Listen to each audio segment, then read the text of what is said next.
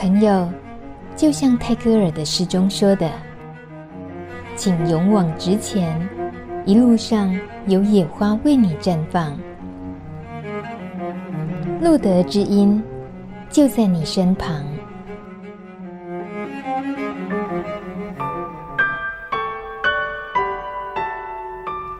欢迎收听《路德知音》，我是大米。今天的深度访谈邀请的是义大医院感染科主治医师黄俊凯黄医师。在一开始，大米看到黄医师的名字的时候呢，我以为今天会出现一个很年轻的感染科医师，可能是才刚入行没有几年，但是充满了热情。当我看到黄医师之后，我就相信今天大家一定可以获益良多，因为黄医师看起来超有精力的。当然，就是大概黄医师，我可以很冒昧，节目一开场就问你，已经从事这份工作几年吗？呃，我照顾第一个病人是在民国八十年，大概是二十三年前。哇，呀，就是感染科吗？对，那时候是在感染科的一个病人。嗯。呃，我们都没有让黄医师跟大家打招呼的机会，然 后直接就把人家的那个年纪就快要暴露出来了。黄医师，相信有很多露德知音的听众朋友对你也很熟悉，尤其你说已经二十几年了，所以也可以趁这个机会跟大家打招呼一下，还有跟一些老朋友。呃，主持人还有各位听众朋友，大家好，我是医大医院感染科黄医师。黄医师，您提到在呃感染科。从医已经二十几年的话，那应该跟台湾的艾滋是一起走过这一段路的了。呃，事实上，台湾的第一个艾滋病例是在民国七十三年，大概离现在三十年了。嗯，那我我自己感染科，我在照顾艾滋病大概将近二十年，所以事实上稍微晚了一点点。不过，整个治疗的过程。过程从过去没有药的年代，到目前比较发达的药物治疗，事实上大致上都经历过。嗯，经历的这个二十年左右的经验里面，如果说现在突然间跟你说一开始服务的那些患者来讲，你还记得吗？你还记得他们的样子？记得他们大概呃是什么情况吗？哦，当然都记得，真的啊，因为很久了。这些病人有些还蛮特殊的，对我们来讲是印象深刻。怎么说？那比如说，有些像病人，除了吃药之外，他相当多的故事。嗯，我们事实上是一直在参与的哈。嗯，那在早期的年代，当然那时候的药物不如现在进步，所以常常很多感染。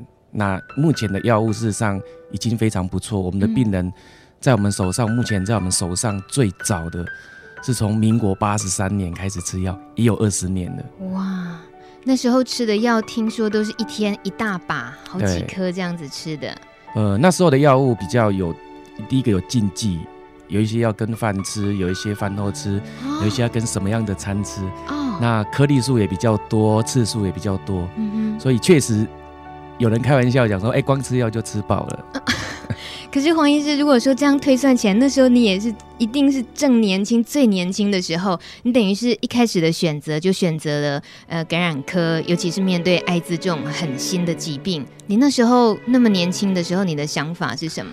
其实我毕业开始选内科之后，我从我住院医师开始，我就下定决心要要走感染科啊。哦、那事实上，感染科的面向很广，里面有包括一些细菌啊、结核啦。嗯艾滋病，那基本上我是都不排斥，所以等于是从住院医师的时代，那医师的养成训练，从住院医师、总医师到主治医师，我我是一直有在接触艾滋病病人的照顾。嗯哼，在面对感染者的各式各样的问题啊，或者是在医疗一直不断的有新的药越来越好、越进步之外。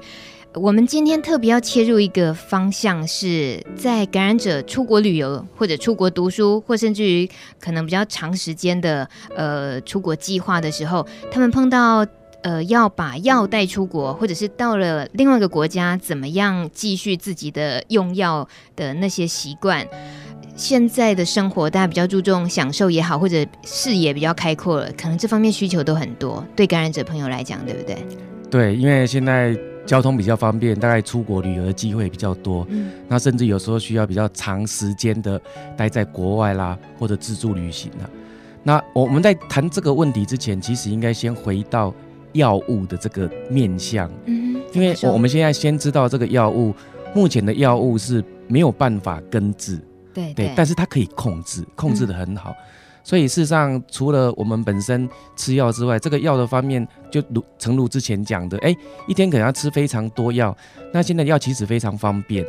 那所以我，我我们就现在讲一个前提，就是说什么时候该服药。那如果一旦服药了之后，可能就要继续，而不要说，哎，今天我可能出国去旅游，然后这段时间就顺便放自己假。那特别是长时间的旅游，可能要做一个计划，看看怎么样把这个药能够带在身边，甚至于能够吃到自己的肚子里面，才能它的药效。您特别是意思是说，已经在吃吃药的朋友们是最好不要中断的嘛？对，目前为止大概不建议有中断的情况，因为实证医学跟我们讲，当你药停掉了之后，那病毒就没有办法抑制，就会再往上爬。而且有时候听说会有抗药性，这是在吓人的还是真的啊？哦，这个是真的。哦，天哪！呃，用个简单的例子来讲，就是说，因为因为病毒的数量事实上非常多，嗯，那在这么多病毒里面，总是有一些是比较原始的，没有抗药性的，哦，那有一些是稍微有一点点抗药性的。那假设我们当全程吃药、规则服药的时候，那所有的病毒都受到抑制，那这个没有问题。嗯哼，那。当你不吃药的时候，所有的病毒都没有受抑制，这个也没有问题啊。可是当我们如果说有时候，哎，今天吃，明天不吃，或者经常忘了一餐，下一餐又继续吃，那这样子的浓度会不足哦。那浓度不足的话，就会去筛选，嗯，那一些抗药性。我刚刚讲，比如说原来可能抗药性的比例只有百分之一，那因为它数量很多，不断的在突变，所以总是有那么百分之一、千分之一，哎，变成有抗药性。那这时候你刚好配合他，哎，你不吃药，嗯，那他可能比较敏感的，该杀死的，哎，他就杀死掉，嗯，那这个你杀不死他的，比较有一点点抗药性的，他可能占千分之一，就你刚好配合他不吃药，哎，他变成百分之一，变百分之五，百分之十，那这样子就是抗药性来来源。所以，我们今天没有提到的是什么时候该开始吃药，但是一旦开始吃药，那依目前为止，我们医师会建议可能需要。终身服用，嗯、那除非将来有更长足的进步，嗯、可以来根治这个病的时候，才可以停药。黄医师的叮咛，我们听起来是觉得耳熟的，可是现在又更多了一点一点刺激，就是耳熟是知道说，对啊，都是要吃药，但到底。中途中断到底会怎么样？有时候真的难免朋友们会就是那种偷偷问说：“我难道不可以休息一下吗？或者是稍微就是让自己放放一段时间，可能因应什么样的生活的变化？”但通常医生真的是苦口婆心。那黄医师刚刚用那种呃病毒的战斗力的那种 在线的方式比喻，我觉得听得很清楚了哦，大家。只是碰到假设我出国的时候带了一堆行李，都会遇到海关的检查。我劈头我想到的一个最大的难处就是，比如说我一个朋友，光是要他带着艾滋的筛剂筛检的那个一个纸盒子包的那一个试剂就对了，要带过带出国，他的朋友需要用到，光是要他带那个东西，他带不出去。他后来是放弃了，可是他放弃的原因竟然是。我不知道，如果海关看到的时候，当着别人的面拿出来问我那是什么或做什么，我回答不出来，我不知道该怎么办，所以我放弃了，我不带。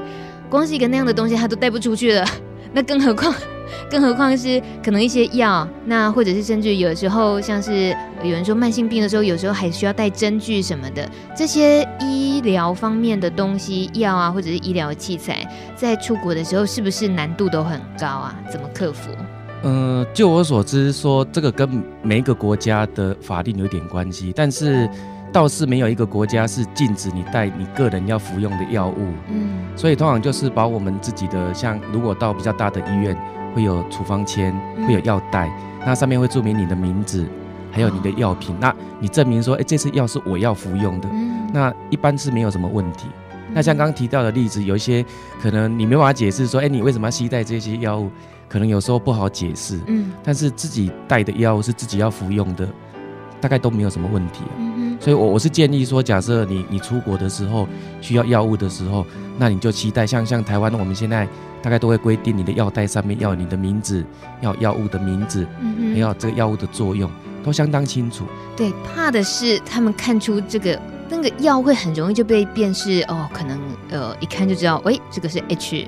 的用药？呃，有那么明显吗？应该不明显。哦，那除非海关人员刚好要吃这个药。哦，那个那个药就是一般的药嘛。那一般的样子，长的样子，没有特别写说，哎、嗯欸，我这是为了要治疗什么病毒的药。嗯，所以我相信就一般呐，不用自己自己吓自己，自己吓自己，对，就神是很 很慌张啊，然后以为那个大概是什么。嗯什么违禁药品啊？大概不是，嗯、这些是自己要服用的，就跟我们平常吃，哎，有一些老人家带高血压、糖尿病的药物是一样的。嗯，好，那我觉得一定是我多虑了。如果我 如果是我遇到的话，我很可能会先自己吓自己，所以不应该这样子。那呃，有一位朋友他提到，像他已经开始服药了，服药半年了，可是因为会有工作的需要，将要去英国出差一个月。这个一个月的时间，他不知道该怎么办，他现在有点恐慌。有没有什么特别需要提醒他的？呃，到了英国之后，药一方面是不是需要带足量？应该怎么带？然后应该怎么吃？还有时差呢？如果说像到了一个完全时差不一样的地方，调整用药习惯这方面呢？呃，这个分两个问题来讨论哈。那第一个是带药嘛哈。嗯。那我我会觉得可以先规划一下。这一次的，比如说旅行也好，出差也好，是临时的还是事先规划？有什么差别啊？那主要是因为我们本来在医疗院所，假设他已经吃了半年，我相信是稳定的病人。嗯哼。那事实上我们可以开一个月的药。嗯。那假设说你你事先就已经知道这一趟旅行，你可以在即将出国前，距离你出国最短的那个你的主治医师的门诊时间，去拿一次药。嗯。那那时候你就会有一个月的药物。嗯。好，那假设再不行，有时候我们健保的规定是说，如果你有已经买到机票了，最多可以开两个月的药，哦、那你只要付机票就一次拿两个月。对，听起来一个月的难度是最低的喽，因为有人是出国半年、一年的那种，那半年、一年时间更长了耶。对，像这种有办法吗？因为事实上，我我们最多大概也也只能开一次开两个月的药了，所以假设说你你需要去。长时间超过半年，那事实上有时候就不是旅游，甚至就是工作了。出差什么的。对，那怎么？那这种工作的时候，其实你就应该规划，你长时间在国外，是不是就应该要有一些对你医疗或甚至用药一些规划？嗯、那就我所知的几个方式，比如说第一个，有些如果比如说我要去日本，我我就根本根本在那边工作，可能需要半年、一年甚至好几年，那我可能可以加入他们的一些国民健康保险。哦，那可能。还是要缴一些费，但是你拿药就便宜很多。嗯哼。那假设说不行的话，你说哎，临时过去没有，那可能可能就按照当地，比如说有些我知道你加入到美国去留学或或去工作，也许要加入他们的保险。那在这之前，当然如果时间很短，那你当然可以先自费，哎，多买一些药。也许比如说我去三个月，刚刚黄医师说，哎，我可能只拿两个月的药，嗯，那一个月我就自己先买一个月的药。您是说在医院里面可以直接健保的两个月之外，然后我自费再要几个月就可以几个月这样子吗？呃，基本上是可以自费买.不过因为有时候吃药不是为了吃药而已，就是说我们当然还是希望追踪病人的一些免疫状况。嗯。呃，您比如说举例的，你说在日本来讲好了，那可以加入他们的呃医疗保险那方面，药就比较便宜。可是，可是我担心的是，那看医生呢？就像你说的，吃药就不只是吃药。那我在台湾已经跟医生配合了那么好，那出国的时候，一般一般朋友能够去适应国外的医生吗？他们，你有听过他们遇到什么样问题？嗯，基本上还是要回到刚刚那个问题，说你到底是旅游还是长期在那边工作？好，我们就讲长期工作半年至一年好。对，因为你长期在工作，我刚刚讲吃药其实很简单，事实上还有线上购买的，就是有处方，然后线上购买，有一些网站事实上你你可以直接买得到药，那甚至有一些不是原厂药，事实上网络有时候买得到。但是我我刚刚提的是说，有时候吃药不单单只是吃药，嗯，而是希望说，哎，假设。我有个不舒服，或者有一些突发状况，可以有医生的帮忙。嗯，那所以我是说，如果今天需要长时间，半年、一年需要待在国外，那我认为可以事先，比如说你你事先在台湾拿到药之后，还是应该找一家离你工作场所比较适当、比较方便的医院去 去追踪一下，嗯，然后让他知道医生说，哎，有有有可能有一个病人他需要长期吃药。嗯那中间有什么药物的话，他可以开或者帮你来就就诊，然后来帮你诊治。嗯哼，所以这还是比较建议的，对还是应该有跟医生的接触。那刚刚呃回到一开始的时候，还包括有时差呢，到了一个时差颠倒比较大的地方。呃，事实上时差，我们先讲感染科的病毒药物要怎么吃哈。嗯、那有些开立，有些人会说，哎，一天一次，那一天一次，今天早上八点一次，明天晚上八点一次，这个也是一天一次。不过事实上，这个不是最好的方式。嗯，最好的方式是二十四小时一次。嗯，比如说今天早上八点，明天早上八点，或者今天晚上八点，明天晚上八点。哦，那这样子的固定时间的间隔，可以让我们的药物浓度最稳定。那我们前面提的那一些什么抗药性啊，可以趁机作怪，嗯，的情况就不会出现。嗯，那当然我们知道旅游的时候，短短程的旅游大概比较没有时差的问题，你就固定时间吃啊。那我们提到的是比较长程，比如说可能是欧美啊。可能是澳洲啊、非洲啊、美洲啊，那这些可能动辄会有十几小时。嗯，那也许比如说我每天固定十二点吃，哈，可能晚上十点吃啊。那我的建议是这样，就是说，如果你可以固定时间吃，比如说你去的地方跟现在具体的时间刚好差十二个小时，那我本来是晚上十点吃，哎，我现在固定早上十点吃，那你这样子永远固定时间吃，这样就没有时差的问题。嗯，但是有一些情况你没有办法。比如说某一些药物吃了会头昏啊哦，所以我们建议说，哎，这个都是睡前吃。嗯，所以你非得在台湾是睡前吃，然后比如说我刚刚讲，哎，我到英国去，对，我可能要睡前吃，那中间就有时差的问题出来。那我的建议是这个样子，因为时差毕竟是前面几天，如果你要待的时间非常非常长，那比如说你刚刚讲时差可能六个小时、八个小时，那我的建议是可以逐步调整。就说你尽管不是二十四小时，那你也许是说，哎，比如一天差两个小时，啊，比如说在台湾是十点，那结果到英国，哎，怎么变成下午两点？那这个本来是该吃药的时间变两点，可是你怕你会头晕嘛？那你你第一天可以调整，比如说六点呐，那第二天调成十点，或者你觉得把那个时间慢慢调调到原来该吃药的时间，那我相信这样子慢慢去调。尽管不是二十四小时，那只是差一点点时间，也比较不会有抗药性的问题。不过要面对的就是两次啦。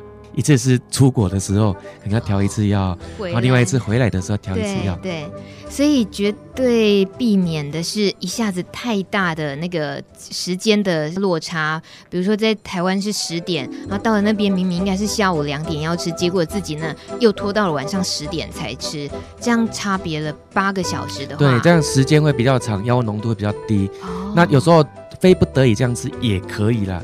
但是我刚刚讲的情况是，哎、欸，假设你可以固定两点吃，嗯、这个是等于是固定二十四小时，台湾的十点等于英国的两点，那这样是最好。嗯、但是假设不行，你至少第一天的时候会有一点点、一点点浓度降低，但是之后你固定十点，那这样浓度就会建立。嗯、那事实上有一个名词是所谓的药物遵从性呐、啊，哦、就是刚刚我们讲，哎、欸，常常你在调药就是避免掉药。掉。掉东西的掉吗？对，掉药。哦，那掉药两两种啊，一种是今天就忘记吃，整个就掉了。哦，那第二个是掉时间。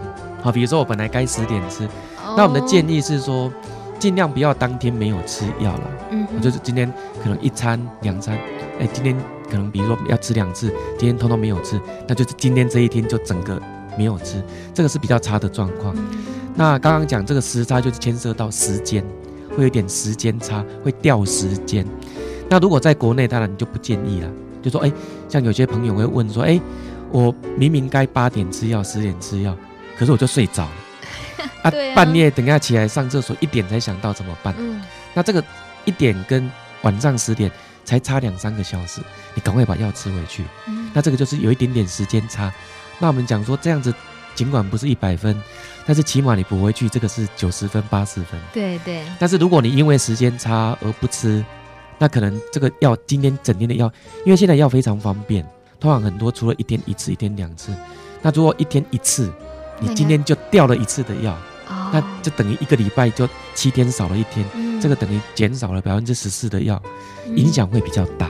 我记得了，黄医师用浓度在提醒的话，我觉得这个还蛮好去理解，就是尤其是时间固定的时间维持固定浓度，你时间拉越长，或者是时间掉了，你就知道那好像是把那个浓度稀释掉了一样，会对于药效的部分影响就很直接，所以常常提醒自己，如果说你有时候。啊出国在外的时候，那个整个环境啊氛围不一样了的之后啊。那那个有时候松散起来，或者是因为工作又整个紧绷起来，很可能对这个真正最最每天在做的事情，很可能都忘记了，那也说不定。但也没有真的大不了到啊掉了三个小时会不会完蛋？也没有，黄医师没有说那会完蛋哦，只是说就赶紧补回来，应该是呃没有问题。只是最重要的还是当你意识到的时候，赶紧还是回归到很规律的服药就是。对，所以所以我认为说假。设我们在做旅游规划的时候，我们一定会记得很多东西嘛，要带什么东西啦，要准备一些什么东西，甚至于，哎、欸，我要去买什么伴手礼啊。那假设在这么规划这么缜密的情况下，我觉得应该把药物纳入其中的一部分。那如果说在旅行的途中，突然觉得很不舒服，那那个时候，呃，可能是在飞机上，或可能是就可能是在行进间，或可能是在当地的环境里面，那种突然间感觉到的难受，不知道该怎么克服的话，临时能够找医生求助吗？或者自己可以有什么方式？像现在一般还是要知道说这个不舒服跟药物有没有关系啦。哦。那假设你已经吃了一段时间很长的药，然后会会突然间不舒服，跟药物的关关联性就比较低。那我不晓得各位各位朋友，你们自己在照顾的医生有一个非常重要的团队成员，就是各管师啊。对对，那你有没有一个你熟悉的各管师？那像在我们医院，就是都会有不同的各管师来负责不同的病人。那事实上，他跟他们的关系也非常密切，有时候就跟朋友一样。所以，我们很多很多病人在出国的时候，甚至于在外旅行的时候，他们有问题，他们随时会用一些通讯软体啊。哦像 Line 呀、啊，像 WhatsApp、嗯、这些东西来跟我们的病人、嗯、跟跟医护团队中有一个联系。嗯、我们我们要给你一个初步的建议啦。那当然看情况，就是说，假设你这个不舒服是非常强烈的，嗯、我们还是希望能够就医。嗯，好，因为我们大概没有看到你的情况，你能根据你的过去，你的吃的药物给你一些建议。那真的非常厉害，比如说有些人，有些朋友甚至跟我讲过，哎，我吃了药，全身起疹子。那我们没有看到那个情况，到底这个疹子是药引起的呢，嗯、还是说他在旅行过程中吃了其他的食物啊，或者其他的药物引起的？有时候没办法判断，嗯，或者甚至于哎，他因为控制不好，会不会某种情况发病了？嗯，所以尽可能把你的症状，或者把你的一些吃的药物，然后跟在出国前跟你的治疗团队有一个联系，那万一出去临时有一点问题，比较好联络上。哎，这很管用哎，还好黄医师提醒，就是一定要把各管事的资料，WhatsApp 啊，那个 Line 啊，资料都随时留着的嘛。那，哎，这的确是，这是最直接能够帮得上忙的。那黄医师，你觉得在不管是旅行，反正只要是出国，你觉得有什么大家容易忽略的问题吗？出国的时候，我我自己觉得，假设出国对对我们来讲，经常通常是一种放松啊，嗯、是 relax，嗯。所以我，我我自己遇到的问题，反而是病人会忘记吃药，太兴奋。所以我刚刚讲说，就是说当，当当我们假设需要一些慢性治疗的病的时候，也许不见得是抗病毒的药物，就是像老人家高血压、糖尿病啊，好，他们有一些每天要服用的药物。我觉得应该把这些药物放在你的规划里面。那有有一个小技巧是说，有些因为我们在运送过程中，有时候也要准备到备药的问题。备药对，比如说我今天出国是一个礼拜、两个礼拜哦，两个礼拜好了，那我是不是准备刚好两个礼拜？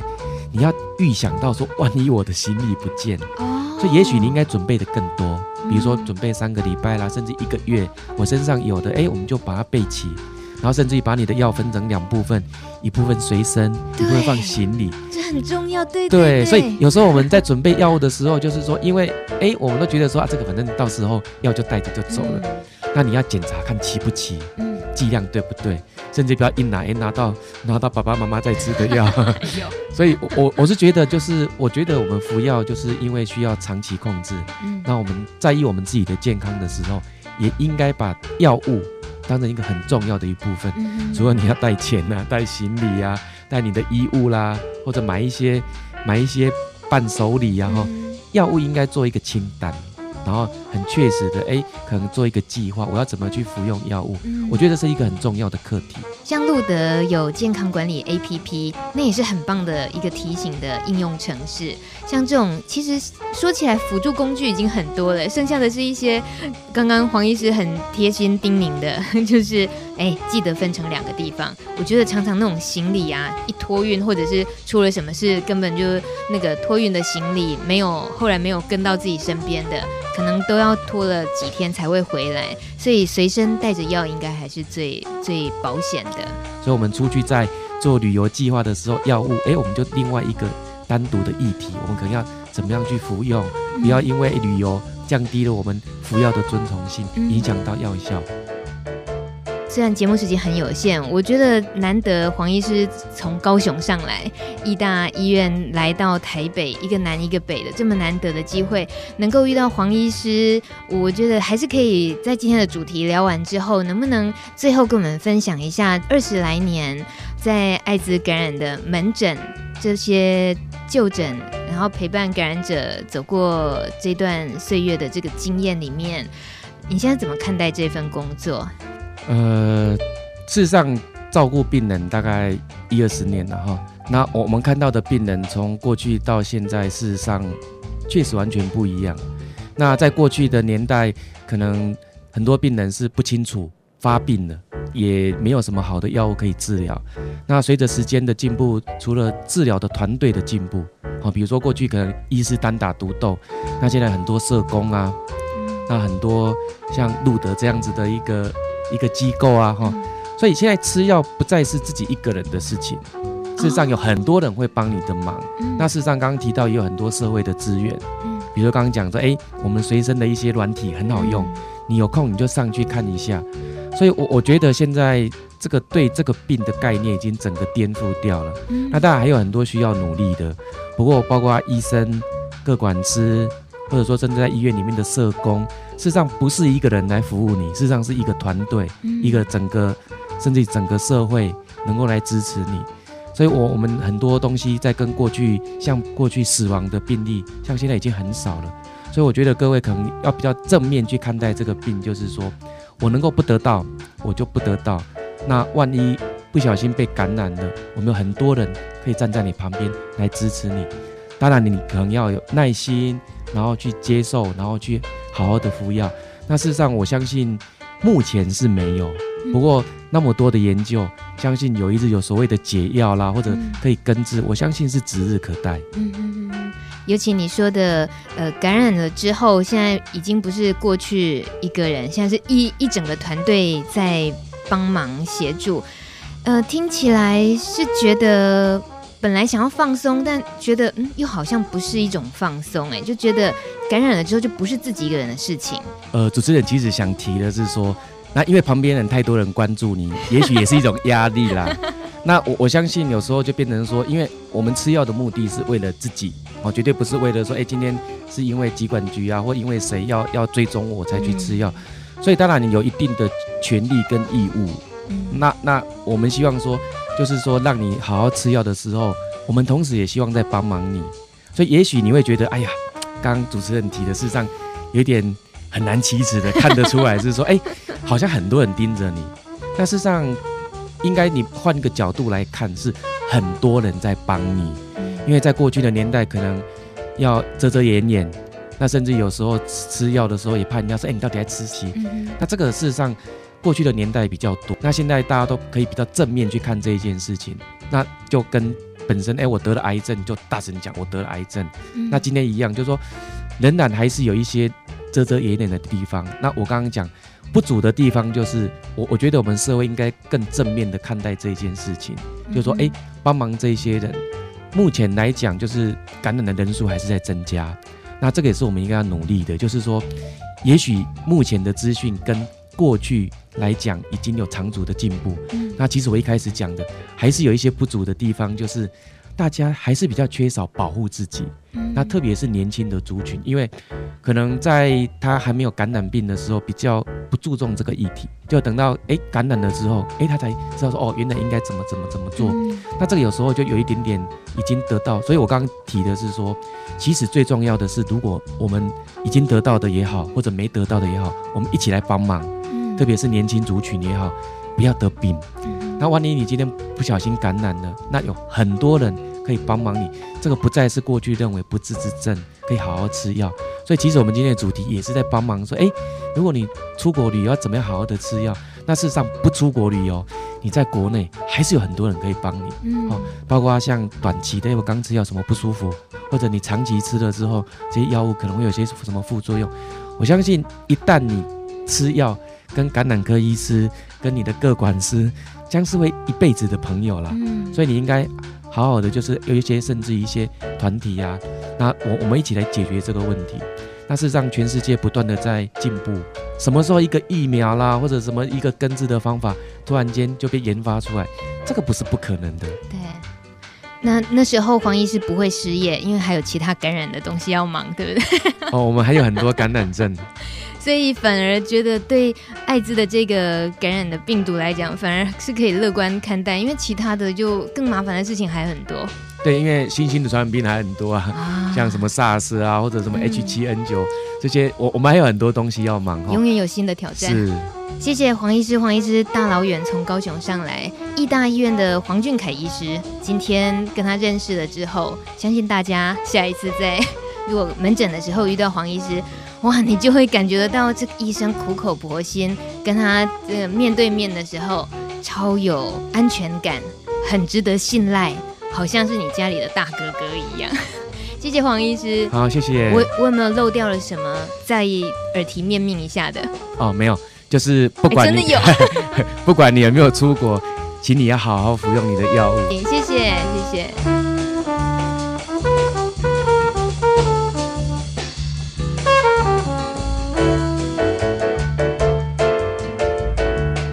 本集节目感谢和商葛兰素史克药厂台湾分公司协力直播。